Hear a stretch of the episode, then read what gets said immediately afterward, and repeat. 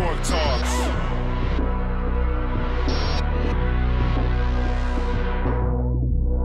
Stay ahead of the curve.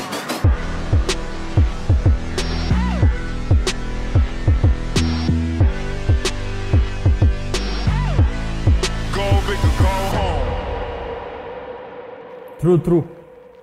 Bogdan Ghera, advisorul nostru de taină de la Stakeborg în materie de legal, în sfârșit la The Stakeborg Talks. Bine ai venit! Te salut. În primul rând, vreau să-mi spui, noi vorbim foarte mult timp, este foarte, e dificil să găsesc întrebări pe care să nu le fi discutat deja, pentru că de obicei simt că e un pic stupid să repet întrebări pe care, sau să repet subiecte pe care noi le-am tot dezbătut. Dar având în vedere vasta gamă de subiecte pe care noi le-am avut de-a lungul timpului, câteva lucruri se vor repeta, dar cred că sunt interesante pentru cei care ne ascultă, ne urmăresc. De ce intră un avocat în cripto? Pentru că... Pentru că un avocat își găsește locul peste tot, știi? Mai ales în cripto. Adică gândește că e un domeniu nou, un domeniu unde da, nu ai cadrul legislativ încă foarte bine pus la punct. Adică îți place tocmai fix partea asta, că e- ești așa de simți cumva ilegalist. Cred că toată lumea se simte ilegalistă în domeniul ăsta. Băi, să știi, nu știu dacă ai dreptate. Păi, vezi tu, um, e, cât nu există reglementare și cadru legislativ de care tot vorbim noi de atâta timp, uh, tot timpul va exista uh, presiunea asta în aer, știi? Tot timpul va fi o, un aer de necunoaștere când vine vorba de un domeniu care nu este bine reglementat. Adică, pe scurt, e un lucru care e și nereglementat, se și mișcă repede, deci e greu să-l prinzi și să-l reglementezi. Păi asta e cea mai mare problemă, cred, mai ales în România, îți dai seama că la cât de repede se mișcă cripto, reglementările noastre, după ce că se mișcă ele cu încetinitorul, Mergem călare pe melc. da, da, da, ceva de genul ăsta. E destul de greu să ții pasul, n-ai cum. Adică, cred că la un moment dat vor exista niște principii ce va guverna toată piața blockchain, cripto. Cred că poți să ai, adică va trebui să treacă ani buni până când noi o să ajungem să, dacă o să mai fie nevoie, să fie totul reglementat, știi? Cum adică dacă o să mai fie nevoie? Păi... Că sună apocaliptic așa, e ca și cum ne ducem dracului tot și nu o să mai avem nevoie de reguli. Că, na, morții n-au nevoie de reguli. Păi, vezi tu, când ai uh, o tehnologie ca tehnologia blockchain, care te ajută și schimbă total regulile jocului, s-ar putea la un moment dat să nici nu mai ai nevoie de legi, cadru legislativ. Poți să le ai pe toate într-un smart contract și ai terminat bălciul. Stai că o să revenim la asta. Până atunci vreau să te întreb, când ai intrat tu în cripto și de ce? Că nu mi-ai răspuns de ce. Mi-ai spus, mi-ai dat așa un răspuns de uh, actor de western, așa. Aia zice, e o poveste interesantă când am auzit prima oră de cripto mai degrabă. Eram în, uh, în facultate prin 2011, Așa afla lumea și cât de tânăr ești. cred, sau nici mai mi-aduc aminte. Oricum, în perioada aia atunci, 2010-2011 și eram, era moda seriare, fiind, îți dai seama, student la facultatea de drept, era moda uh, serialelor de, cu avocați, știi, în care învățai uh, tainele. Și îmi și aduc aminte că era un episod foarte interesant în care o, o tipă avocat îl reprezenta chiar pe Satoshi Nakamoto. Dar ce serie era? Suits? Uh, nu, The Good Wife, cred, dacă Mm, nu greșesc. Da, The Good Wife. Și uh, era tipa îl reprezenta pe Satoshi Nakamoto și statul american, parcă nu mai mi-aduc aminte acum foarte bine, spunea că, mă rog, vreau să recunoască că el e Satoshi Nakamoto și să plătească taxe pentru toți bitcoinii pe care îi deține. Chestii de genul ăsta nu mai mi-aduc aminte foarte bine. Și era foarte interesant că, na, vorbeau atunci că a fost așa un uh, bull market, hype, habar n-am ce a fost atunci în uh, perioada respectivă și că ajunsese Bitcoin la 33 de dolari, știi? Și uh, na, am ignorat atunci, îți dai seama, n-am realizat ce înseamnă, ce așa. Mi s-a părut atunci interesant episodul, am mers mai departe, știi? Dar uh, cu timpul mi-am adus aminte, știi, de, de episodul ăla și am revăzut și din când în când, uh, mai ales cu toate etapele astea ale pieței din ultima perioadă, mă, îmi place să mai mă uit așa și zic, eu uite mă, vezi, atunci în perioada aia când se făceau, vorbeau de 33 de dolari prețurile de atunci, știi? Și uh, să revin la întrebarea ta cu de ce am intrat în cripto, am intrat în cripto pentru că um, mi se pare, ca să poți să înveți un domeniu... Să zic că nu ca e să- rușine să zici pentru profits. Adică e Dar total nu, corect. Nu, nu, nu. E- În mod evident este și pentru profits. Adică nu, nici un cap pe îndoială. Dar mi se pare, adică mi se pare un element mult mai important decât asta. Dacă vrei să dacă vrei să cunoști un domeniu, trebuie să-l încerci, să fii în el, să înțelegi despre ce e vorba, să ai skin in the game, știi? Altfel nu poți, n-ai- nu poți să vin acum și să vorbesc cu tine de cripto și să spun, băi, uite, așa cred eu că ar trebui sau asta ar fi încadrarea din punct de vedere juridic și să n-am habar ce e la un ledger, spre exemplu, știi, și unde îți ții uh, criptomonedele safe, știi? Ai simțit-o ca pe o oportunitate din punct de vedere profesional sau a fost mai mult o curiozitate din punct din perspectivă Da, și, și, și curiozitate, și oportunitate, adică e oportunitate, e un domeniu foarte la început, exact cum ziceai și tu, adică oamenii care sunt în perioada asta în cripto, din punctul meu de vedere, încă sunt early adapters. Chiar dacă vorbim de 10-11 ani de când, uh-huh. de când există criptomonede, de când de Nu, la și când ai Bitcoin. cumpărat? Tu Prim, prim, când ai cumpărat? Păi când ai anii investit primii bani? 2017, ca tot ultimul val, să zic așa, A, atunci deci ai au intrat fost. atunci da, cu- da, da, da, da, atunci a fost puhoi. perioada, da, da. În care îți dai seama, te uitai să vezi criptomonede, nu înțelegeai care cum, era toată, era un hype peste tot cum în jurul meu numai despre asta să vorbea, îți dai seama, eram, băi, stai puțin, hai să vedem ce, ce se întâmplă. Eram destul de reticent atunci, tot la fel, îți dai seama, fiind cu background-ul ăsta, eram, fa, n-are cum, nu, nu analizasem foarte mult și um, eram destul de reticent, știi, cum poate să existe un domeniu care să nu aibă o reglementare în spate, să existe o tehnologie și să poată să fie atât de multă lume implicată în, uh, în ea, fără să ai un cadru cât de cât, știi. Și um, Te simți așa, că parcă la, intrai la luptele cu cocoși. da, nu știai în ce intri, adică erai, intrai, pur și simplu. Îți dai seama că era și ceva, te duceai, cumpărai uh, bitcoin și primeai pe hârtie, știi? Adică nu erau, erau modalitățile pe care le avem acum, să cumperi cu cardul, să faci, să-ți faci direct de pe cardul tău bancar. Nu exista, îți dai seama. Sau, mă rog, existau, dar nu aveam noi încă acces la ele, probabil. Nu, nu mai mi-aduc aminte cum erau. Dar Mhm. asta mi-aduc aminte că erau acele hârtiuțe pe care Cum ai trăit uh, ulterior bear market Ai simțit că gen moare industria? Nu, nu, nu. Am simțit că, a, că au fost, uh, cel puțin pe ce am, cum am fost eu atunci, am zis, băi, gata, a, asta e, hai să vedem, am pierdut ce am pierdut, n-am pierdut, vedem. Am parcat ce aveam acolo deoparte și am zis, zic, hai să vedem, am început etapa de a studia, știi? Și am început să înțeleg mai bine ce înseamnă toată tehnologia, Bitcoin, de unde vin toate, ce alte proiecte au mai apărut. De seama, la un moment dat eram într-o de asta, nu înțelegeam de ce nu este toată lumea în Bitcoin, știi? Adică eram, cum, cum, nu, mai ales halving-ul, era în trecut, îți dai seama, venea halving-ul, eram zic, băi, da, de ce nu?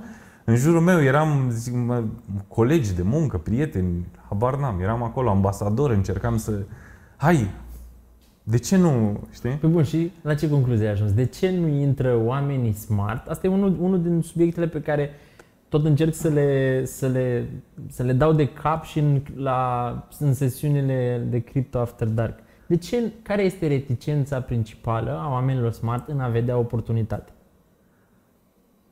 Depinde ce, ce vezi, ce înseamnă oportunitate. Că ai două, din punctul meu de vedere, ai două oportunități. Acela de a face profiți, da? Și uh, acela de a intra și a învăța despre o tehnologie sau a merge, a, a, a descoperi o nouă lume. Uh, când, când, uh, când intri pentru prima oară în cripto. Și um, de ce nu intră? Cred că nu intră din, vezi, e volat, la partea de profits. Ai volatilitate foarte mare, știi?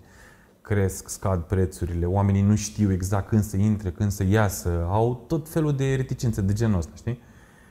Și uh, um, ăsta este elementul care și pe mine m-a învățat, m-a disciplinat cum să intru în cripto, cum să investesc, ce înseamnă dollar cost averaging, știi, ce, cum, care sunt niște principii de astea simple dacă stai să te gândești, adică nu sunt rocket science, nu. Și um, um, asta, asta cred că e, oamenii trebuie să înceapă să studieze cât de cât sau să înceapă să și asculte un pic. Am prieteni cu care nu pot să vorbesc despre cripto sau despre blockchain. Ce te înjură, te aleargă? Nu, dar sunt, a, nu, schem sau uh, gata, e o bulă sau uh, tot felul de chestii de genul ăsta, știi? Nu că sunt folosiți pentru mm, criptomonedele, afaceri ilegale, spălare de bani și așa mai departe. Adică astea sunt subiectele și nici nu Adică eu încerc să le spun, zic, bă, bine, bine, ai treci peste chestia asta cu monedă valoare. Vezi în spate un pic tehnologia și o să și înțelegi că valoarea respectivă este într-o oarecare măsură legată de tehnologie sau poate fi legată pe viitor, chiar dacă este volatil acum. Înțelegi? Adică asta e chestia. Oamenii nici nu vor să studieze, nu vor să se complice. Dar asta e o, o chestie. De asta, vezi, oarecum, că și cu tine uh, vorbeam, oarecum uh, un pic de reglementare, nu neapărat pentru partea fiscală, nu neapărat pentru spălare de bani, un pic de reglementare, un pic de cadru legal, un pic de principii, măcar de la care să pornească oamenii, măcar în civil, știi? Nu vorbim de fiscal și penal, știi? Să ajute oamenii să înțeleagă un pic că nu e dracu chiar atât de negru, știi? Adică... Nu crezi că inovația în fazele ei inițiale trebuie să beneficieze de o zonă gri? Dacă nu chiar complet nereglementată? Câtă inovație, câtă inovație crezi că ar fi putut să se dezvolte de-a lungul timpului dacă atunci când, nu știu, habar n-am, apăreau uh, căile ferate, spunea, bă, stai așa, nu, noi nu vrem ceva care să se miște mai repede decât uh, Sfântul Cal.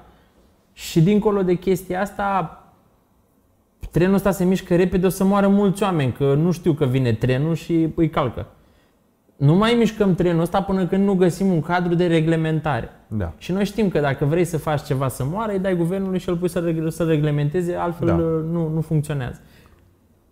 Nu crezi că e partea poveștii? Ba da, ba da, e foarte corect ceea ce spui. E, e partea poveștii și e un, uh, un lucru foarte... Adică evoluția asta și faptul că reglementarea nu apare deodată Adică totul deodată, gata, de mâine avem totul reglementat. Nu, nu, nu n-ar, n-ar, n-ar putea să funcționeze chestia asta. Trebuie să existe totul treptat, trebuie să existe o zonă gri, trebuie să existe o, o evoluție în tot acest lucru. Că și, adică până și um, Bitcoin-ul când a fost creat, tot la fel a fost creat. Nu, întâi, întâi a fost dat către mase, după aia au început oamenii ușor, ușor să să, uh, să cumpere și așa mai departe. Adică e o evoluție și acolo care ține pe o perioadă foarte bine stabilită de, de Satoshi, știi? Dar același lucru se aplică, adică ca o paralelă așa ar trebui să evolueze și partea legislativă. Trebuie ușor, ușor cu pași mărunți, dar în toată perioada asta cu pași mărunți, exact cum spui tu, va exista zona asta gri, nu avem ce să facem.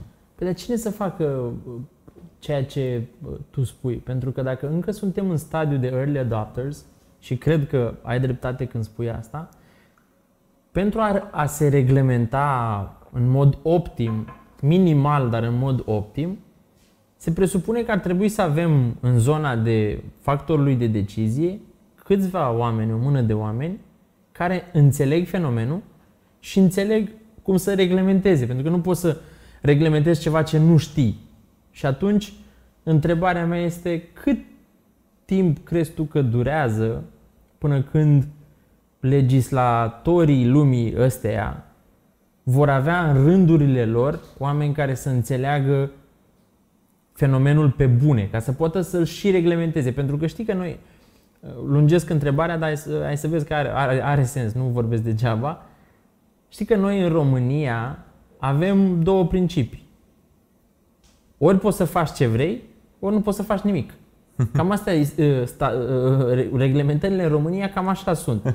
Ori ne pricepem noi și vă spunem noi cum trebuie uh, făcut, ori nu poți să faci nimic.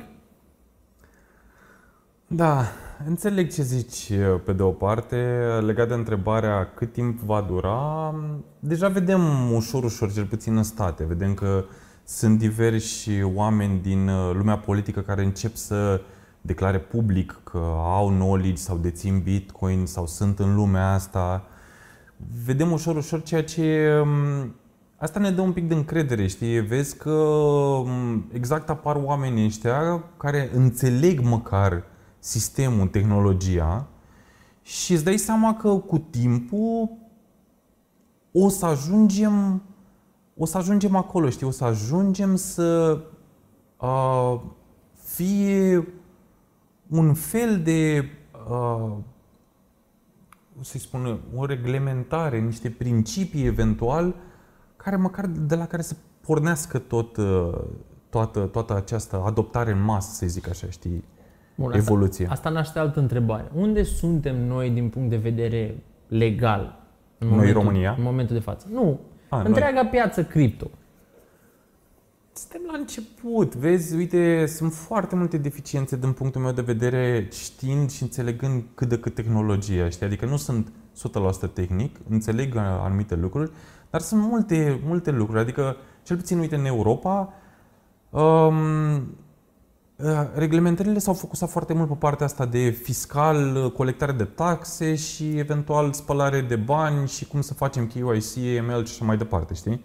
Dar nu, nu, nu, vezi, nu merg lucrurile până la capăt. Nu e cineva exact acolo care să, să înțeleagă cum funcționează tehnologia, pentru că sunt multe, multe situații, știi? Adică, uite, explicăm, explicăm, imaginează de fapt cam cum, cum ar merge cu o discuție cu cineva acum care ar vrea să-și declare um, că anul trecut, făcând o tranzacție pe, pe Uniswap, um, pur și simplu, simplu fapt că a făcut o tranzacție pe Uniswap, a primit la un moment dat, ulterior, un airdrop de 400 de uni. 400 de uni care la un moment dat valorau, nu știu, 15-16 de, de dolari, știi?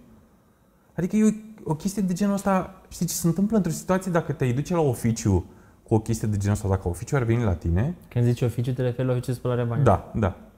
Gândește nu, că e o situație... Împotriva spălării banilor, Împotriva, nu? da, da. Prevenire și... da. Și um, gândește că e o, e o situație de asta în care tu neavând un cadru legal pentru airdrop, spre exemplu, și că se întâmplă, adică în piață sunt o grămadă de chestii de genul ăsta. Ai diverse modalități prin care poți să ai cripto, să dobândești cripto, știi? Și uh, gândește că tu neavând un cadru, cadru legal, tu le expui lor, băi, dar stai puțin, că e totul clar, totul ok, declar, uite, plătesc taxe, nu știu ce. Dar practic am primit acești 400 de iuni de la unii că am făcut o tranzacție acolo pur și simplu, știi? Că asta a fost metoda lor, a proiectului respectiv, așa, așa au gândit-o ei, știi? Și tu ai două variante în situația asta. Ori te cred pe cuvânt, ori nu. Înțelegi? Neavând un cadru unde tu să poți să ai, să poți să ai o referință, știi, în sensul ăsta.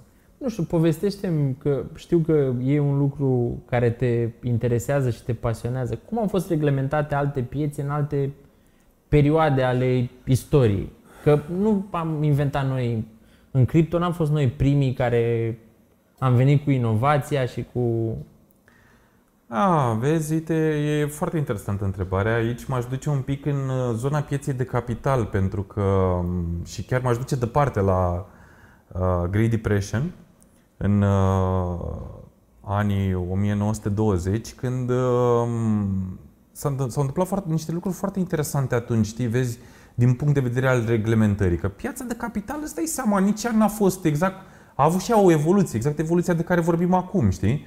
Adică da, prima oară a apărut, nu știu, în Olanda, pe undeva, o chestie de genul ăsta. Aveau niște acțiuni la purtător, O chestie de genul ăsta, știi? Să nu creadă lumea că s-a inventat manipularea prețului în, uh, în cripto. Nu, nu, nu în cripto, da. și uh, atunci, în 1920 și 1929, când a picat piața uh, și a fost uh, uh, uh, acea mare criză de atunci, Stai seama că erau foarte, reglementările erau minime, erau foarte multe societăți în piața de, de capital care um, erau acele paper companies, știi? Adică, cum să zic așa, faci face o paralelă cu ICO-urile din 2017, știi?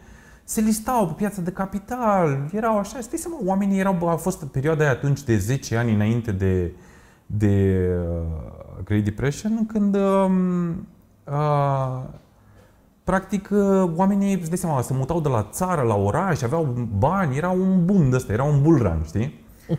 Și investeau, au început să, să investească în piața de capital și dai seama că a picat odată, adică erau, gândește că erau practic societăți care se listau pe piața de capital și aveau subsidiare, da? care efectiv manipulau prețul, vindeau, cumpărau, știi, să ducă prețul unde vor, vor ele, știi? Ei, și de atunci, după ce a picat piața, după Black Tuesday, sau nu mai știu cum a fost uh, atunci, au apărut, la câțiva ani au apărut niște reglementări foarte interesante, vezi, care încă până în ziua de azi, uh, până în ziua de azi le avem. Au mai fost adaptate ele, dar au fost niște reglementări care, efectiv, și îți dai seama, au spus, bă, stai puțin, te listezi pe piața de capital, da. Uite, ca să te listezi avem nevoie de un minimum de reglementare. Tu trebuie să faci anumite chestii, să spui anumite chestii, să ai niște situații financiare, insider trading, tot felul de chestii de genul ăsta. Adică cam așa, cam așa văd, uh, cam, cam asta ar fi paralela pe care aș face, știi? Care, cum crezi că ar trebui să privească oamenii impactul reglementărilor? Pentru că dacă te uiți cumva pe Twitter, că cam acolo e societatea criptomaniacă da, da. în floare, există un sentiment confuz. Lumea crede că vine vin reglementările și ne cade capul pe eșafod, pe când alții zic nu, nu, nu, să vină reglementările că nu mai putem, suntem gătuiți de toate uh, povestioarele astea care se întâmplă în cripto și care țin deoparte oamenii care poate ar vrea să vină. Unde o vezi tu? Unde? E, e spre, un, e spre unii ori spre alții? Nu, eu întotdeauna cred că, adică reglementarea, cum vorbeam și mai devreme, reglementarea ar ajuta foarte mult la evoluția uh, acestui domeniu. Adică gândește-te că nu ai cum, uh, probabil că se va întâmpla în mult timp, nu știu, 10, 20 de ani, habar n-am, 30, nu, nu, nu, nu vom ști, trebuie să vedem cum evoluează. Dar uh, eu sunt de acord, adică sunt de părere că întotdeauna o reglementare ar trebui privită um, într-un sens pozitiv, într-un sens primește atenție. Oamenii înțeleg tehnologia, se adoptă, oamenii încep să prindă încredere în ea lucrurile evoluează. Nici o lege pe care o dai prima oară nu o să fie perfectă. Tot timpul va exista o modificare ulterioară, și o, adică o reglementare pe care o dai pentru prima oară, ajută măcar să ai un start, știi? Să ai acel kickstart, știi? Începi și după aia vezi pe parcurs, le adaptezi, îți dai seama, băi, a fost o lipsă. Și asta ajută la evoluție, ajută la uh, adopție și la a da și mai multă încredere oamenilor de a privi, de a nu privi tot acest domeniu doar dintr-un sens negativ. Că sunt persoane care doar așa le privesc, doar așa privesc. Nu ți se pare că totuși e o minoritate cei care se uită cu ochi uh, de pisic așa la, la asta cu, cu reglementările? Nu ți se pare că cei mai mulți din industria asta, mă refer la retail, they don't give a fuck. De reglementare? Ei, da, ei tot vor să existe în continuare SafeMoon și Doge și toate Shiba Inu și toate, toate păcănelele astea din cripto, pentru că o reglementare va face ca în primul rând, probabil primul standard de reglementare, se va duce în direcția opririi acestor schemuri.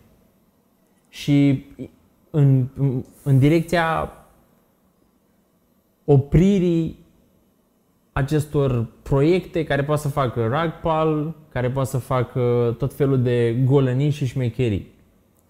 Clar că oamenii încă vor toată adrenalina asta, adică îți dai seama că sunt uh, intri, deschizi CoinGecko, CoinMarketCap acolo și vezi că a crescut un proiect cu 300% în ultimele 24 de ore, îți dai seama, e o adrenalină pe care foarte mulți oameni o caută, adică astea sunt, sunt normale, adică într-o piață de genul ăsta nu ai cum fără ele, nu au cum să nu existe chestii de genul ăsta, știi?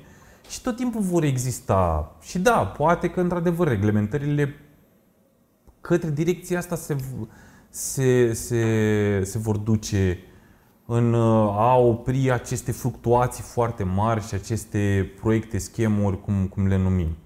Dar astea fac parte din fac parte din evoluție în continuare, adică nu poți fără ele. Așa va fi. De unde trebuie să așteptăm lumina reglementării?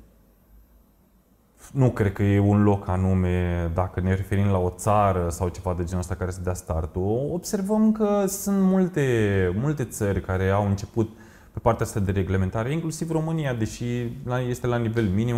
Uite, în Europa sunt multe, multe țări care deja au adaptat reglementare pentru uh, custodian wallet și așa mai departe. Știi? Adică văd pentru partea de trading, să reglementeze partea de trading, să autorizeze societățile să, să poată să facă uh, tranzacționare pentru, pentru, să dea posibilitatea clienților să tranzacționeze. Sunt, uh, sunt multe situații. Vorbim de țări ca Elveția, Liechtenstein, deja o, vedem o evoluție mai mare acolo. Deja vorbim de fonduri de investiții în, uh, în cripto. Vorbim de tokenization. Sunt foarte, au niște reglementări foarte, foarte interesante acolo care uh, țări care eu cred că chiar vor, a, vor avea o evoluție foarte bună în următoarea perioadă, în următorii 10 ani, din punctul ăsta de vedere, pentru că și-au dat seama că nu e un domeniu de care vom scăpa. Clar, de blockchain nu scăpăm. Nu mai, cred că toată lumea a confirmat uh, chestia asta și uh, nu, nu mai ai cum să, să o să o dai la întors. Deci Dacă mai... interzici, nu, ai, n-ai, nu o să ai succes. Deci vezi mai degrabă inovația legislativă venind de la, din rândul statelor mici, mai mult decât din zona coloșilor. Poate, da. Uite ce s-a întâmplat cu El Salvador uh, pentru mine, adică mi se pare că e foarte un pas foarte important, știi? Deși e o țară mică, am auzit o grămadă de chestii, a, că e o țară mică, că ce înseamnă asta, că nu contează. Nu, e un pas important ce s-a făcut acolo. Ce înseamnă că a devenit Bitcoin legal tender în El Salvador pentru un om care înțelege implicațiile legislative? Păi, um, în primul rând, uh, implicația imediată pe care o văd eu e cea din punct de vedere fiscal, în care tu nu mai ești obligat să, um, să plătești taxe din pe urma, de pe urma veniturilor respective și uh, gândește ce, ce ar foarte mulți oameni se vor duce acolo. Vorbim de oameni care, care au minat Bitcoin sau au minat Ether perioade foarte... au niște bagaje extraordinar de mari. Îți dai seama că vor căuta o metodă de genul ăsta de a avea o bancnotă, practic acest legal tender, pe care ei pot să o valorifice, să o schimbe în țara respectivă fără să fie subiect de... Păi bun, și ce, în ce o schimb? Hai să presupunem că... În dolar. Ei au dolarul, tot la fel. Au adoptat dolarul legal tender în El Salvador. Deci, practic, tu zici că vom avea oameni care să spunem că au, au intrat cu mulți bani înainte de acest bull run, au făcut... S-au minat? S-au minat. Da. Au făcut și mai mulți, uh, și când zic bani mă refer la da. cripto. Cripto, da. Și acum ei stau, uh, stau cu sute de Bitcoin sau Ethereum și zic, bă, dar de ce să stau eu aici în România, să mă întrebe ăștia de sănătate? Mă duc un pic în El Salvador, îmi scot cripto. Mai primești și o cetățenie, eventual, că să, președintele s-a arătat deschis de acord de cetățenie celor care, uh, mă rog, investesc, nu mai mi-aduc aminte cum era din ce am citit eu. Și îți scoți cripto, scoți dolari, transformi în dolari, nu?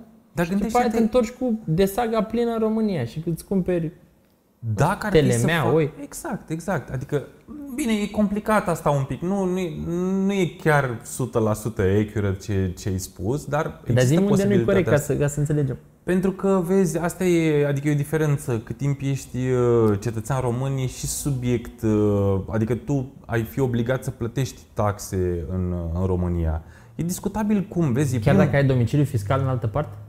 Uh, Dacă ai domiciliu fiscal în altă parte, nu. Adică dacă ai rezidența fiscală, dar ar trebui să... Bine, intrăm în niște discuții de, de fiscal acum, unde nu sunt uh, uh, expertul. Hai, expune-te, expune-te. Da, da. Dar um, uh, trebuie să. uh, Dacă ai rezidența fiscală, da, e o, e o altă discuție. Ar trebui să fii subiect, uh, să plătești taxe în țara unde ești rezident. Uh, Totuși, um, vezi că. uh,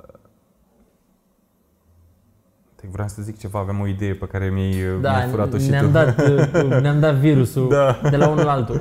Până, până mi- mi-am adus aminte ce vreau să zic, dar de Da. depășit subiectul. Poate reușesc să-l aduc din nou pe Așa. tapet. Nu crezi că e o șmecherie dacă tu ești, să zicem, statul român și Mhm. bănuiesc că nu avem noi tratat de nedublă impozitare cu El Salvador, că Mhm. mă îndoiesc că avem prea multe șmecherii comune din punct de vedere economic.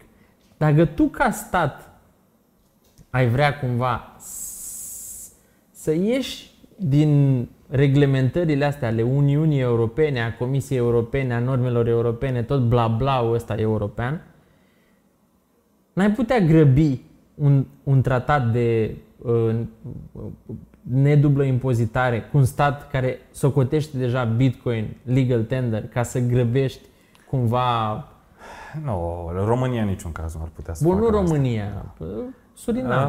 Uh, nici, nici la nivelul Uniunii Europene, pentru că m, se cam ghidează totul centralizat, să zic așa, la nivelul Uniunii, știi? Hai că îți dau curic la peste degete. Cam da, cam da. Păi uite, și El Salvador mi se pare că și-au luat-o de la Fondul Monetar Internațional în faptul că au adoptat Îi legal doare la tender. vulcani. Da, da, ei aveau susținere destul de mare de la, de la ei, vezi? E, a- e foarte important. E, e Nu te interesant pui să cu un vedem. președinte care intră cu armata în Parlament. Da, da, să vedem care va fi evoluția, știi? Trebuie să vedem. Nu știu dacă... Adică, nu, nu vezi, me- ducem un pic uh, discuția, să zic așa, într-o zonă, să zic așa, de a găsi o, o șmecherie, o chestie. Nu, Păi nu suntem e. români, suntem profesioniști la asta. Dar nu, nu, nu e direcție foarte bună. Adică lucrurile astea trebuie privite nu, gata, El Salvador uh, are Bitcoin ca legal tender, gata, hai să găsim cum să facem acolo o chestie. Nu. Ne agățăm și noi Asta acolo. era, un, asta era un exemplu, știi, că poate exista posibilitatea asta sau poate persoane vor avea interes să ducă acolo din punctul ăsta de vedere. Dar eh, eu o văd altfel, eu o văd ca, o- ca o etapă de, tot la fel, de evoluție, că tot o țin cu evoluția de la început, știi? Adică asta ajută. Cu siguranță a fost, e o țară care a adoptat. O mai există și a doua, o mai există și a treia, o mai există și a zecea. Și așa mai departe, știi? Trebuie să vezi cum, cum, uh, cum, cum se adoptă. Lucrurile poate se vor adopta diferit la, în, în alte țări. Poate nu va fi legal tender. Poate pur și simplu vor spune zero taxe. Va fi legal Tinder. Înțelegi? Mie asta cu, cu, cu El Salvador, că e un stat mic, mi se pare unul dintre cele mai retardate argumente. Pentru că cine te-ai fi așteptat să adopte Bitcoin ca legal tender în primă fază? Păi nu te-ai fi așteptat la Statele Unite. spre Păi nu, exemplu. pentru că întotdeauna trebuie să fie cineva care are un interes Exact. de a-și rezolva o anumită problemă. Da. Te gândeai la un stat ca El Salvador, te gândeai la Argentina, te gândeai la Iran, Acolo unde te inflația gândeai este la foarte Venezuela, mare, da. te gândeai la genul ăsta de state Da. care zic, bă, noi și așa i-am supărat pe toat, toți uh, rechinii ăștia, Fondul Monetar Internațional, Banca Mondială și toți, uh, și toți rinocerii ăștia, ce mai contează că îi mai supărăm, le mai dăm încă un bobârnac cu Bitcoin? Adică iranienii au băgat bățul prin gard la americani cu arme nucleare, cu terorism, cu... Asta cu Bitcoin nu e așa, un fel de Da, frecție la da, da, genunchi, știi? Da. Și a- asta mă duce, mă duce cu gândul la o chestie. Uite, acum pot să bag chestia aia pe care am uitat-o. Eu sper din toată inima ca reglementările să vină din Statele Unite, pentru că reglement...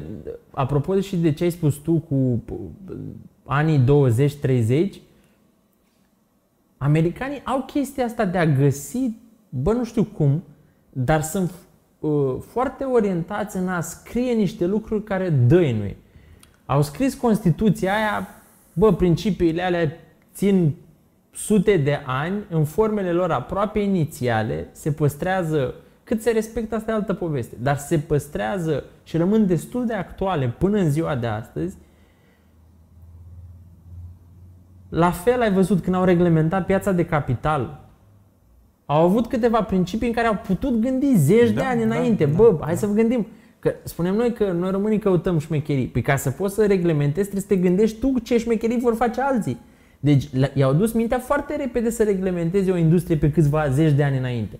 Da, pentru că, vezi, ei sunt și focusați pe partea economică destul de mult. Adică au, uh, au interesul ăsta de a face bani, de a fi cea mai mare putere economică din, din lume și așa mai departe. Știi? Adică ei trebuie să găsească soluțiile ca să poată să-și păstreze standardul pe care ei l-au și standardul să păstreze puterea de cumpărare a dolarului și așa mai departe. Că n-ai cum, trebuie să facă. Adică de ce tot vorbim de luni de zile, băi, hai cu ETF-ul ăla de, de Bitcoin în state, știi? Stai seama că tot se aude, o să vină, cu siguranță o să vină. Ce ar însemna un ETF pe Bitcoin în Statele Unite? Că avem unul deja în Canada. Da. Ce ar însemna unul pe Bitcoin în Statele Unite? Și de ce e așa de dorit în Statele Unite? Pentru că acolo e piața cea mai mare, acolo oamenii sunt mult mai obișnuiți, uite, și cu piața de capital, că tot vorbeam de ea mai devreme.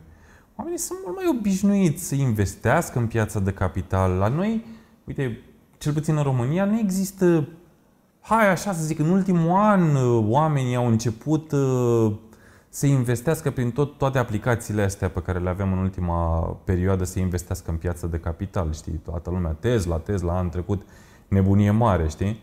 Dar înainte, păi să-i fi spus tu unui om, băi, am niște bani puși deoparte, du-te la un broker și, nu știu, investești pe piață de capital, erau, a, mă, mă fură ăștia acolo, îți dai seama.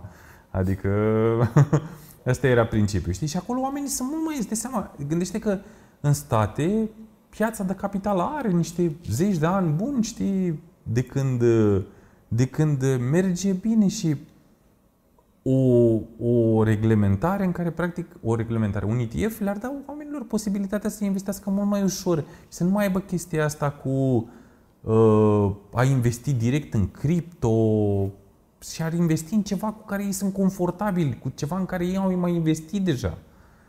Păi da, da, argumentele pentru care ei le amână sau le resping, constant se învârt în jurul volatilității. Da. Păi asta nu se va termina prea curând. Dar totuși trăim cu senzația că un ETF va fi aprobat curând. Dar astea sunt niște false probleme. Mi se pare că sunt, uh, cel puțin, uite, în state, volatilitatea e o... Să fim serioși, ce volatilitatea a fost anul trecut în piața de capital și încă este. Anul trecut, după ce a picat, uh, după ce a venit uh, pandemia, efectiv, la un moment dat, acele growth stocks, nu, închideai ochii, dăteai click pe buy și ele creșteau. Adică asta se întâmpla. Nu exista Înțelegi? Acolo A fost votal... Tesla a crescut, nu știu cât a făcut, 10x, 15x, 20x, nu știu cât a făcut. Păi despre ce vorbim? Acolo tot, tot acești, tot volatilitatea ai. Păi da, da, o să vină George Bucni și o să zică, da, domne, dar în spatele Tesla este ceva fizic. Sunt oameni care trag de rezervoare, care pun benzină, care, nu, nu pun benzină, care alimentează cu electricitate. În cripto nu e nimic în spate. E- Eu, este și ea asta, dar în Tesla e potențial. Asta este acum. Cum de altfel și în cripto este potențial încă. Tehnologia este și începe să fie adoptată, dar noi acum investim în potențial mai mult decât în, uh, mă rog, pe lângă partea de profits, da? Investim în potențial, investim în niște monede pentru că ni se pare foarte interesantă tehnologie și ni se pare că poate la un moment dat va fi ceva care va, va, care va schimba lumea. Chiar o va schimba, adică o să vedem anumite lucruri pe care le facem în ziua de azi, telefonul pe care l-ai în buzunar acum 15 ani nu l-aveai, nu exista tehnologia aia atunci. Tehnologia asta pe care noi o vedem astăzi, potențialul pe care îl vedem în ea, la un moment dat poate va fi adoptată în masă. Cum ai cardul bancar? Ce cardul bancar, la un moment dat, când cineva, îți dai seama, au fost o mână de oameni care au zis, băi, asta e o tehnologie care va fi în portofelele tuturor oamenilor, știi? Cum? Acum știm cum funcționează cardul bancar? Nu știm. Dar ea a fost adoptată, știi? Au au înțeles-o anumiți oameni și acum este efectiv în... Hmm. buzunarele tuturor. Am să-ți dau un citat și am să te rog să-l comentezi. E un citat dintr-un dinozaur român. Citatul e așa. Bitcoin sau moneda paralelă, what the fuck means paralelă, poate reușești tu să-ți dai seama, dar și alte criptomonede sunt active de speculație. Este un activ speculativ pentru că nu are în spate un stat. Pentru o monedă este foarte important să existe un împrumutător de ultimă instanță.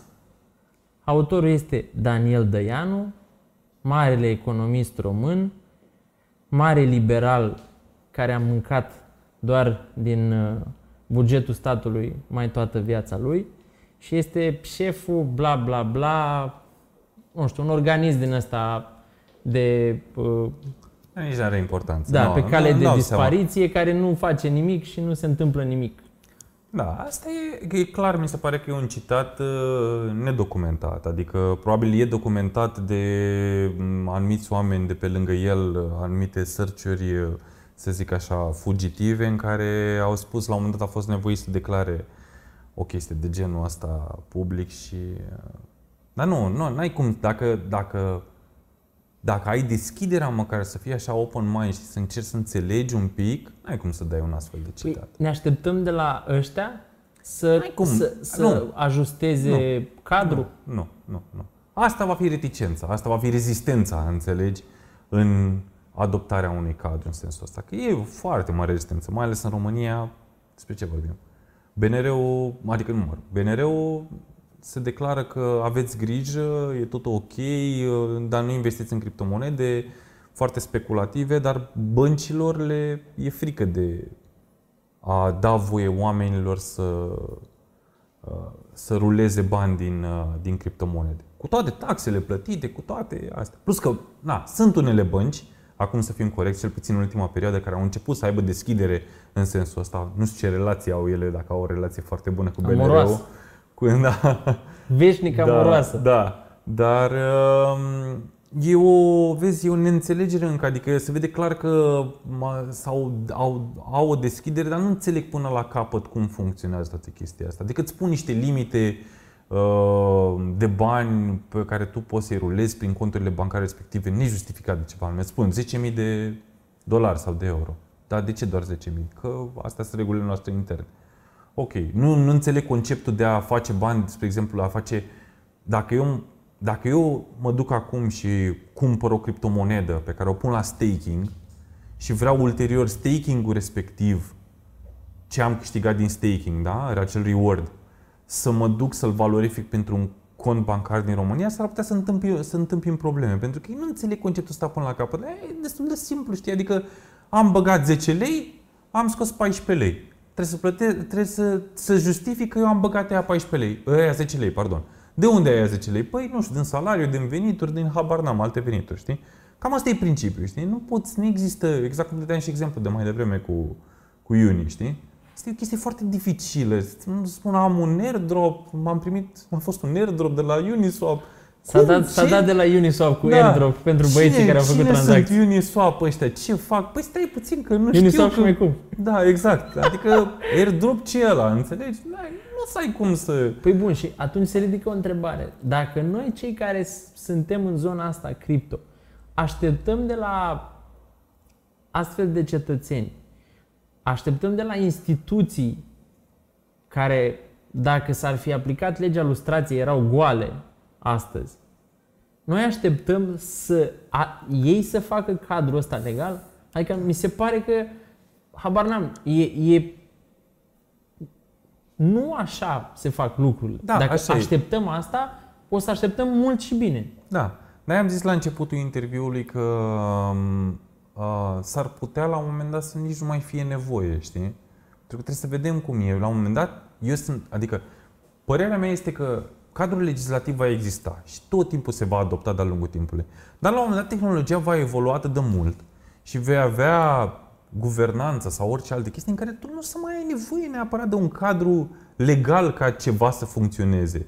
Adică o să fie ceva ce poate să existe de sine stătător, care să nu ai nevoie de un uh, de o autoritate, de un third party care să vină și să spună asta e puțin, că nu te încadrezi sau mă încadrezi sau uh, trebuia să fie așa sau care e elementul sancționator, știi, din toată chestia asta. Păi stai puțin, că n-am nevoie, că e totul reglementat acolo în blockchain, știi, adică ne-am întâlnit noi aici, stăm, discutăm, am pus toate principiile cap la cap, avem guvernanță, gata, nu ne mai trebuie nimic, nu mai avem nevoie de cineva, se întâmplă tot în blockchain.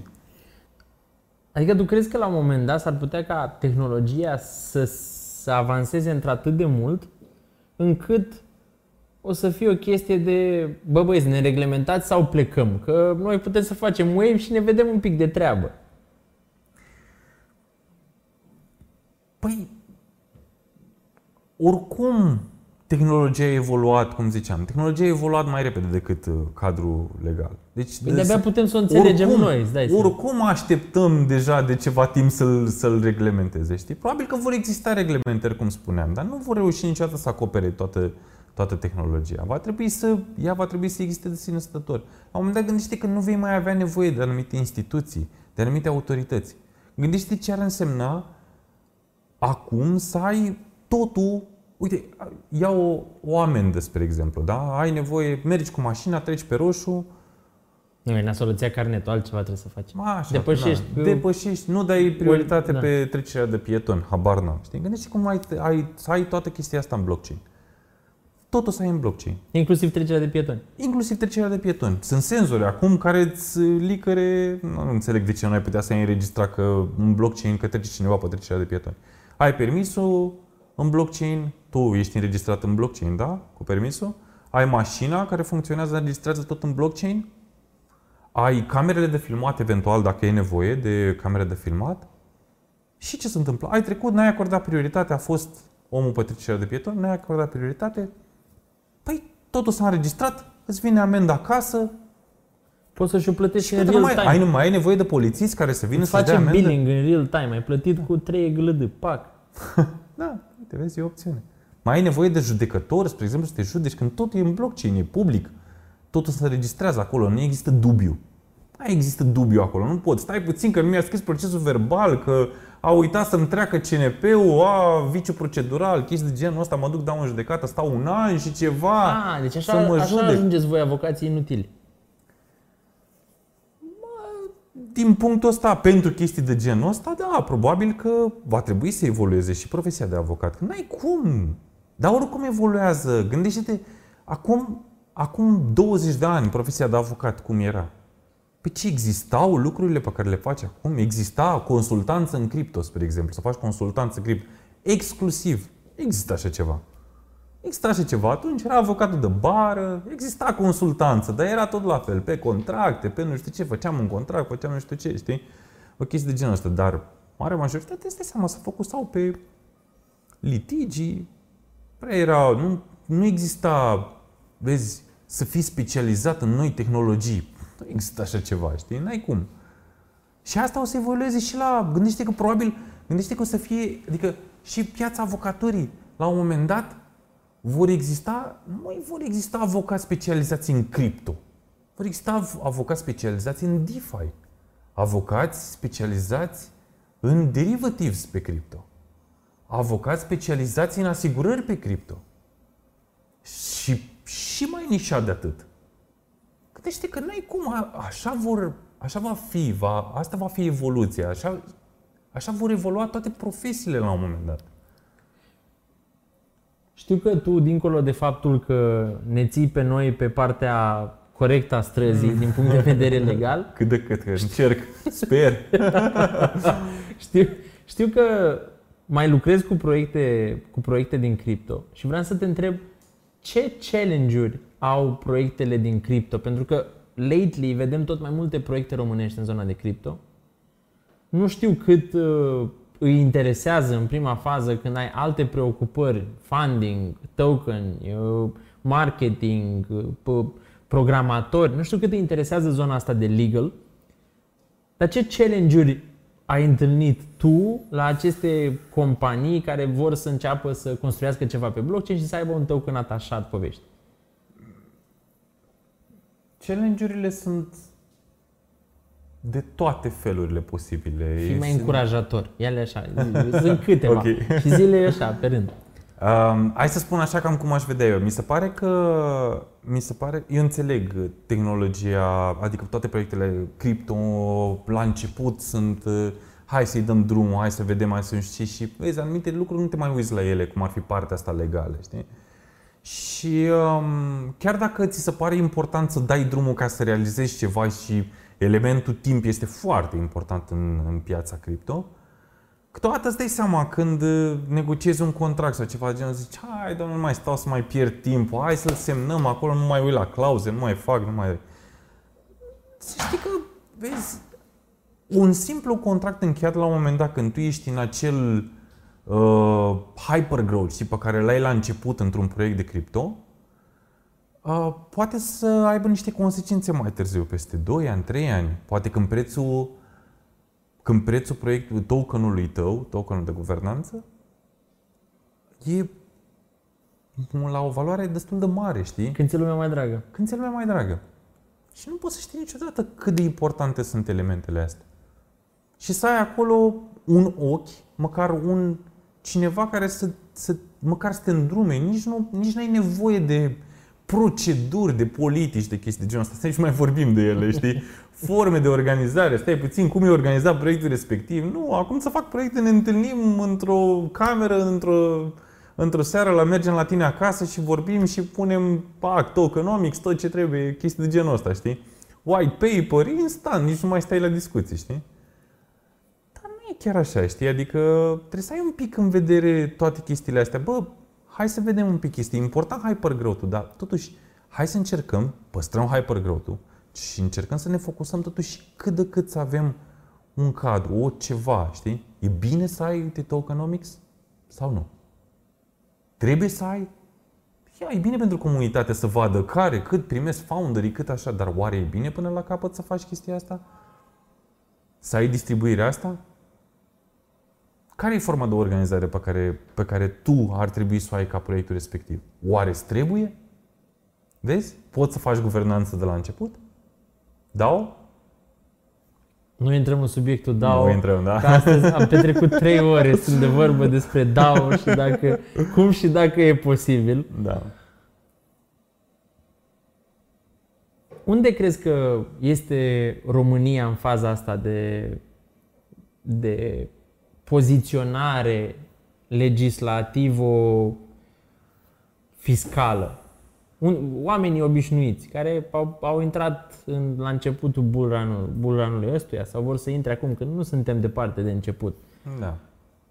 și vor face 5 lei dintr-un leu în Da. lunile următoare și vor să-i scoată. Să-și ia și ei ceva de banii ăia. Cred că, cred că e foarte important să precizăm încă de la început că să vorbești despre cripto și despre blockchain și cripto și blockchain nu sunt ilegale. Asta e primul aspect ce trebuie clarificat. Că mulți au tendința de a mai vorbim vedem sau mai vorbim pe la nu ne aude cineva, știi că Deci vorbim măcar de pe cripto. WhatsApp, pe Da, da, da. Signal. Nu vorbim de cripto, vorbim... Bă, stai puțin, că nu e, nu e chiar așa, știi? Avem reglementări, avem uh, posibilitatea de a plăti taxe din veniturile uh, realizate din uh, tranzacționarea de criptomonede, avem un cadru, un cadru legal. Nu e, e, să zicem, pentru momentul ăsta, oamenii care, de care zici tu, care au făcut uh, acei 5 lei, se descurcă să, să supraviețuiască. E să gris plătească. spre alb? Strict din punct de vedere al taxelor, da, gris spre alb. Pentru că dacă mergi mai în spate de atât, adică, încă o dată, cum spuneam, știi, adică, vezi, tendința sau cadrul legal acum este, am cumpărat un, uh, o monedă, un EGLD, am dat 100 de dolari pe el, s-a făcut 150 de dolari, trebuie să plătesc profit pe acei 50 de dolari după ce l-am vândut. Cât? Ai... Uh, uh, nici nu știu, uite, îmi scap acum, sincer. 16? 16%, nu 16%, 10%, 10? da, 10, da, da. nu? da Ca la 10%, acțiuni. da, da. Păi bun, și hai că tu știu că tu ai făcut un Și- experiment din ăsta, bancaro social. Da. Și ai, povestește un pic experimentul în sine, fără să zici bancă. Păi experimentul a fost destul de m, încercat, îți dai seama, o bancă care s-a declarat ca fiind friendly cu criptomonedele în România, am încercat să deschid cont bancar în, la banca respectivă, să m, văd dacă pot să scot uh, veniturile mele din criptomonedele în, în, uh, în banca, în contul respectiv. Și uh, mi-am dat seama că, vezi, e, e destul de multă... Oamenii care se ocupă de a face onboarding pentru persoanele care vor să scoate venituri din criptomonede nu au cunoștințele generale, minime. Nu înțeleg conceptul până la capăt. Bun, dar tu te Adică duci pe mine- și, și, și le zici ce? Stai ca să o luăm pe Le-am încet. zis clar că a, Vreau am, cri- investit, criptomonede. am investit în criptomonede și vreau să-mi deschid cod bancar în cazul în care scot, vreau să vând acele criptomonede, să pot să scot banii acolo. Și te-au întrebat ce? S-au panicat, adică asta a fost prima... Ok, Au chemat colegi, s-au strâns, șușoteau. erau... uh, Păi și de unde aveți banii pe care i-ați investit în criptomonede? Păi zic, da, venituri salariale, habar n-am, nu mai știu ce am zis eu acolo, știi? Ok, bun, asta e bine. Asta a fost primul, zic. ok, trecem la pasul următor, știi? Ai trecut primul Da. test. Și uh, după aia, stai seama, primeam tot felul de întrebări, dar pe ce platforme, dar cum, uh, cum faceți, uh, cum îi scoateți și așa mai niște întrebări, vezi, oamenii nu înțelegeau până la capăt. Spuneam numele unor platforme, nu înțelegeau, trebuia să le repet de două ori, știi? Adică, Bun, și ai terminat tot procesul ăsta. Ce s-a întâmplat? Ai răspuns la toate întrebările da, lor. am răspuns la toate întrebări, mi-au deschis contul bancar până la urmă, dar n-am realizat venituri ca să pot să spun uh, A, mai deci n-ai dus departe. până la capăt toată Nu, povestea. n-am dus până la capăt tot uh, procesul, dar sunt convins că dacă aș ține sub acel prag de 10.000 de euro, cât mi-au zis ei, cred că aș putea. Problema este, vezi, în spate că, și asta e o problemă pe care o am și eu, știi? Cum spuneam, știi, ai cumpărat un EGLD cu, 150, cu 100 de dolari, îl vinzi, cu 150, îl vinzi la 150, da? Aici e clar. Ai, ai tranzacția Păi bun, respectivă. și trebuie să demonstrezi ce? Că ai, ai băgat 100 de dolari? nu trebuie să demonstrez, sau cel puțin ei mi-au, i-am întrebat uh, lucrul ăsta. Dacă trebuie să mă duc să văd, da, trebuie să demonstrez că ai venituri, că tu uh, ai deții acei 100 de dolari, adică tu erai, ai produs venitul respectiv, Tu, stai, stai, că aici e important. Tu trebuie să demonstrezi că tu a, ai făcut 100 de dolari Trebuie să Sau demonstrezi că, că aveai de concernul unde- lor, da, concernul lor cel mai mare e ca cei 100 de dolari pe care eu am băgat în cripto să nu provină din activități ilegale. Păi Și da, dacă tu te poți duci- să declari că ai băgat 500 sau 1000 sau 2000 sau 5000 Asta e sau... seama, e pe bază de... Adică ei nu trebuie să vadă că s-a dus din contul tău în Binance 1000 de dolari la data 23 nu, nu, noiembrie. nu, au zis că nu cer chestii de genul ăsta, nu au niciun Dar fel ar de... putea să o ceară retroactiv? Asta e cea mai mare problemă. Vezi că cadrul legislativ acum nu-ți spune că tu poți să ceri, pentru că nu poți să știi. Vezi, dacă eu aleg să nu vând acei 100 de, 150 de dolari de care spuneam mai devreme, să-i schimb în fiat, dar să-i schimb în altă monedă, care crește și aia. După aia îi schimb în altă monedă sau într-un stablecoin. Și mă duc mai departe, știi, și fac tot felul de tranzacții. Sunt oameni care fac sute de tranzacții pe zi din criptomonede. Ei, imaginează-ți cum oamenii ăia să duc și spun, da, mă, la banca de care spuneam eu, la care am fost să deschid cont bancar, să efectiv să le spunem și să spună, da, stai puțin că trebuie să ne arătați istoric în spate. Sunt, da, glumiți, cum să vă arăt istoric? Nici nu știu, nici nu mai știu. Am o plasă de rafie așa Da, cu dacă te vreo duci două- în- 20 de kilograme de foi. Exact. Gândește-te, gândește dacă le duci pe uh, exchange-urile descentralizate, unde nu cred că mai poți. Poți, teoretic, să ai uh, acel, să te uiți în chain, să vezi efectiv uh, da, tranzacția respectivă. Dar tu nu, nu poți să dai cum scoți din Poți să-i Binance, dai spre orice exemplu. tranzacție de acolo, Da, că oricum da, nu știi da, să facă diferență. Da, da. Adică este, este ei nu cer pentru că nici măcar, adică nu cer detalii de genul ăsta pentru că nici măcar nu le înțeleg până la capăt. Și nu spun că poate, adică high level la nivelul băncilor, eu sunt fer convins că sunt oameni care știu. Dar oamenii cu care retail-ul are contact și încearcă să facă, să obțină acei 5 lei, vreau să-i scot acei 5 lei pentru că sunt profit, sunt, e profitul pe care eu l-am, uh, l-am obținut, să plătesc taxe, desigur, pe el E, atunci întâmpină probleme de genul ăsta, pentru că oamenii nu se înțelegă până la capăt totul, cum funcționează. Păi bun, dar sunt oamenii de la ghișee sau sunt documente, prototip, pro, cum se cheamă, niște prototipuri, niște template-uri care oamenii încearcă și ei să facă, să-și facă treaba în limitele chestionarelor de 5 Da, bani. sistemul care... bancar e, um, e oricum unul rigid, adică nu e neapărat... E ce? Vezi, rigid, e unul Ah, rigid. rigid. Uh, nu e, uite, îți- să-ți dau un exemplu acum din alt, uh, uh, din altă De aici speță. pe moarte. Da. și, mă rog, dacă nu stau și nu evoluează și ei, probabil că ăsta va fi uh, consecința. Dar îți dau un exemplu care nu are nicio treabă cu cripto și în care îmi dau seama că sistemul bancar încă este foarte învechit. E, um, v- încercam să deschid un cont de capital la o societate, o chestie banală, îți dai seama, adică nu ai nevoie de nimic. uh, uh, nu, e, nu e ceva, să învață la început, uh, când intri prima oară pe uh, băncile avocaturii, știi? Și um, m-am dus la banca respectivă cu reprezentantul uh, societății uh, respective și au zis, uh, da, aveți hotărâre, hotărâre AGA în formatul băncii respective? Și îmi zic, poftim?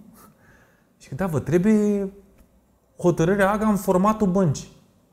Zic, domnule, dar ce înseamnă asta? Dați-mi, dați-mi și mie să văd. Și sigur, da, nicio problemă. Îmi dă formatul, mă uit, stai seama, toate elementele din punct de vedere juridic, eu le aveam și eu în hotărârea mea, AGA în formatul meu, să zic așa, știi? Și zic, doamne, dar știți că, uitați, ce, ce, ce e aici la mine e același lucru cu ceea ce aveți dumneavoastră, numai că nu stau să completez cu pixul aici, unde aveți dumneavoastră spațiile astea cu subsemnatul, bla, bla, bla, nu știu ce. Da, dar nu avem cum. Nu, nu putem, decât în formatul băncii. Dar nu glumiți, e același chestie, nu știu cum să vă Nu, mă, spun. dar e- Vreau să depun, am zis, dați, nu, nu vă primim. Principiul e același, ori, ori ca noi, ori interzis. Da, adică era ceva fascinant. Adică stăteam și mă gândeam atunci, îți dai seama, păi dacă la o chestie de genul ăsta unde ai cadru legal, reglementat, păi banca respectivă a venit cu o așa aberație la mine, mă gândeam, zic, doamne, păi cum încercam eu să deschid cont bancar, să, să am venituri din cripto acolo? Păi, doamne, mai bine, mai bine stau liniștit, știi? Mai bine aștept planul meu, cum am zis, zic, băi, zic, intru și vedem ce o să fie, 5, 6, 10 ani, habar n-am, știi? Fac dolar cost averaging și stau acolo liniștit. Uite, știi? asta este, partea, asta este partea bună ascunsă a poveștii astea cu reglementarea. Ne forțează, și știi că vorbeam asta și cu Răzvan un pic mai devreme, te forțează pe tine ca om care ești în cripto. Deci, bă, eu nu-mi dau seama cum pot să ies, ce trebuie să declar, cum mai... Bă, nu mai ies, mă, lasă că Da, rămân acolo, da, da, știi? da. Și nu-și dau seama că prin chestia asta te fac pe tine, ca om care ești interesat de cripto și care ai luat parte la tot fenomenul ăsta, te fac și mai lipit de fenomenul cripto, da. și mai dezlipit de ei și tu n-ai să te întorci acolo în preistorie, tu ai să vrei să mergi cu Exact. istoria înainte, iar ei să rămână niște, e, e, I don't know, niște relicve ale trecutului care vor deveni încetul cu încetul complet irelevante Da. Nu acum și când scoase intri, din uz. Acum când intri în cripto, nu ieși din cripto. Ai intrat în cripto, rămâi în cripto, Aia e. înțelegi? Asta e ideea. Adică nu... ai La cum, bine știi? și la rău până când moartea ne va despărți. Da, da, da. Bun. Zim uh, așa ceva mai pământesc. Zim două, trei proiecte de cripto la care te uiți cu interes lately. Păi, de mine, păi nu... Eu am... uh, E foarte grea întrebarea. Eu am, uh, îți dai seama, am prieteni, un grup de prieteni cu care vorbesc de cripto frecvent, știi, și ne împărțim păreri și mereu le arăt uh, lista mea de favorite din CoinGecko, știi? Și tot timpul îmi spun, băi, e prea mare lista asta, nu e normal așa ceva, știi? Pentru că e foarte interesant, sunt multe, foarte multe proiecte și mai ales, de seama, mă uit și din unghiul ăsta legal, știi, în care încerc să-mi dau seama. Uite, Injective Protocol, spre exemplu, unde ai piața asta de derivatives.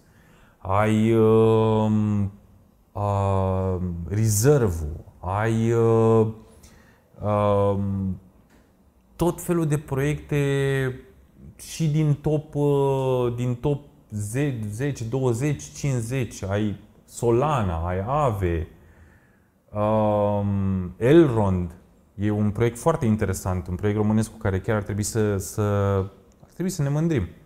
Pentru că băieții da, sunt, uh, sunt focusați pe, pe ceea ce, uh, ce au ei de făcut și e un proiect care va fi de viitor. Și uh, ce exemple să-ți mai dau? Uh, Zim ceva exotic. exotic.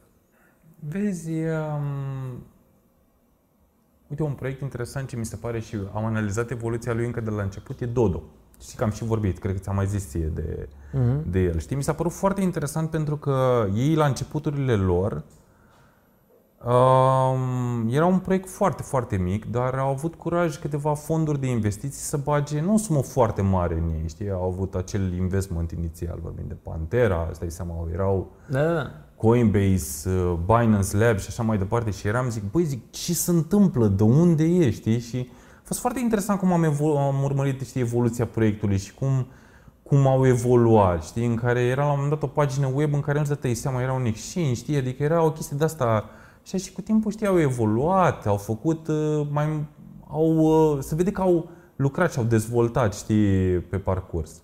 S-au descurcat ok, chiar și după ce au fost hackeriți. Adică mie mi se pare că sunt Să multe... știi că nu a avut impact atât de mare chestia Deloc. asta. Păi- Păi mine m-a uimit, eu am fost un pic panicat atunci, știi? Mie mi se pare o chestie de antifragilitate în cripto. Mie îmi plac proiectele care sunt hackerite și revin. Pentru că alea dezvoltă o antifragilitate pe termen lung mult mai mare decât cele care bă, totul e rost, totul e fine, acumulează un total value locked de sute de milioane și apoi vine unul și zice ha ha ha, bum. Și face, face hack-ul și generează uh, big damage, știi? Când, se, când uh, este câte o exploatare din asta de smart contract, de unde se fură 2, 3, 5, 7 milioane, mai ales că de multe ori chiar ei acoperă respectiva, respectiva gaură și merg mai departe, mie mi se pare o chestie și de commitment pentru misiunea ta, că e ușor Da. în momentul în care ai fost hackerit să zici, bă, noi am încercat, na, asta e treaba, suntem proști, mergem acasă. Da. Da, mișto, Dodo. N-am avut niciodată și nici nu cred că o să am. Dar când zici că multe, ce înseamnă multe? Zici, bă, sunt prea multe. Că uite, am, fă, am făcut public lately, la ultimul Crypto After Dark, am povestit tot ce am în portofoliu. Și cred că a, aveam și eu destul de multe. Ai, da, na, nu știu, nu-mi dau seama acum ca număr. uh, N-am stat să le... 20, 30, habar n-am, ceva de genul ăsta pe acolo. Adică sunt proiecte la care mă uit, nu neapărat în care am investit. Proiecte la, pe care, la care mă uit, mă uit și evoluția prețului, încerc să-mi dau seama pe partea de știri, să văd uh, ce publică, ce fac. Uite, apropo de ultimul live pe care tu l-ai avut, uh, Kyber Network la fel este și plăcerea mea vinovată, știi, în, uh, în chestia asta.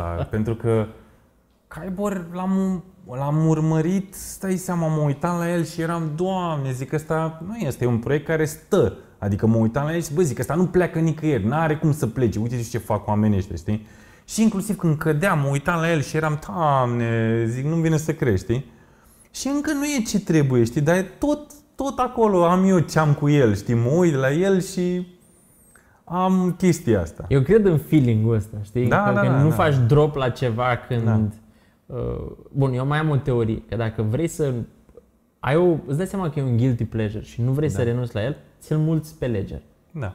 Nu îl ții, uh, nu îl ții dracului pe exchange. Că dacă îl ții pe exchange, ăla te, Te mănâncă mănâncă, mâna, să, da. ăla, ăla, să-l execuți primul, știi? Da, deci, da. bă, e plăcerea mea vinovată, da, hai la tată, trece aici un pic deoparte, că să nu te prindă furia, Da, da, uh, da. furia când încep să vând. Bun, mai am o întrebare. Care e relația ta cu banii? Cu banii? Da. De ce te miră? Că pun întrebarea asta la toată lumea și toată, toată lumea se miră. Deși știu că tu te uiți și la Stakeboard Talks și la Da. uh, Crypto After Dark.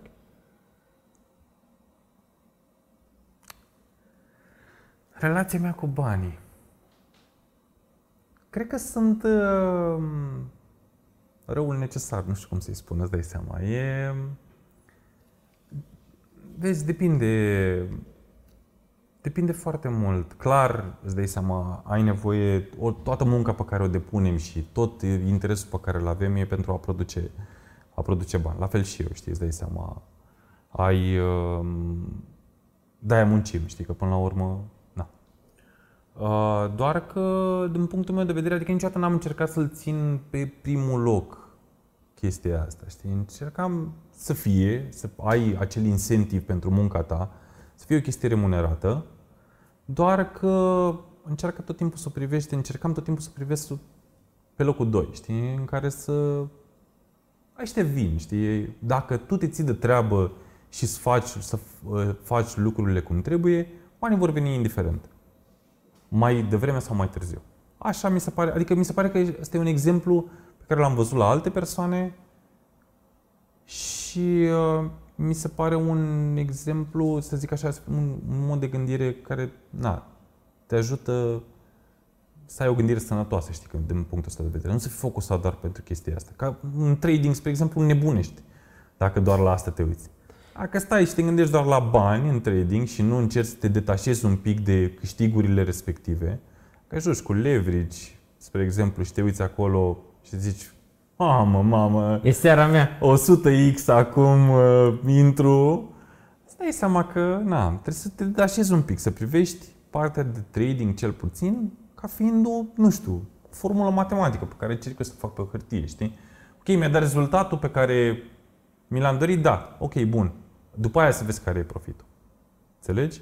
Cam, cam așa o văd eu. Ce te-a făcut să vii alături de Stable? Ah. Niciun răspuns care începe cu un oftat atât de adânc și, și Nu zgomotos. Știi ce? Nu știu ce a fost în capul meu. no, um, cred că lucrurile au mers natural încă de când ne-am cunoscut, știi?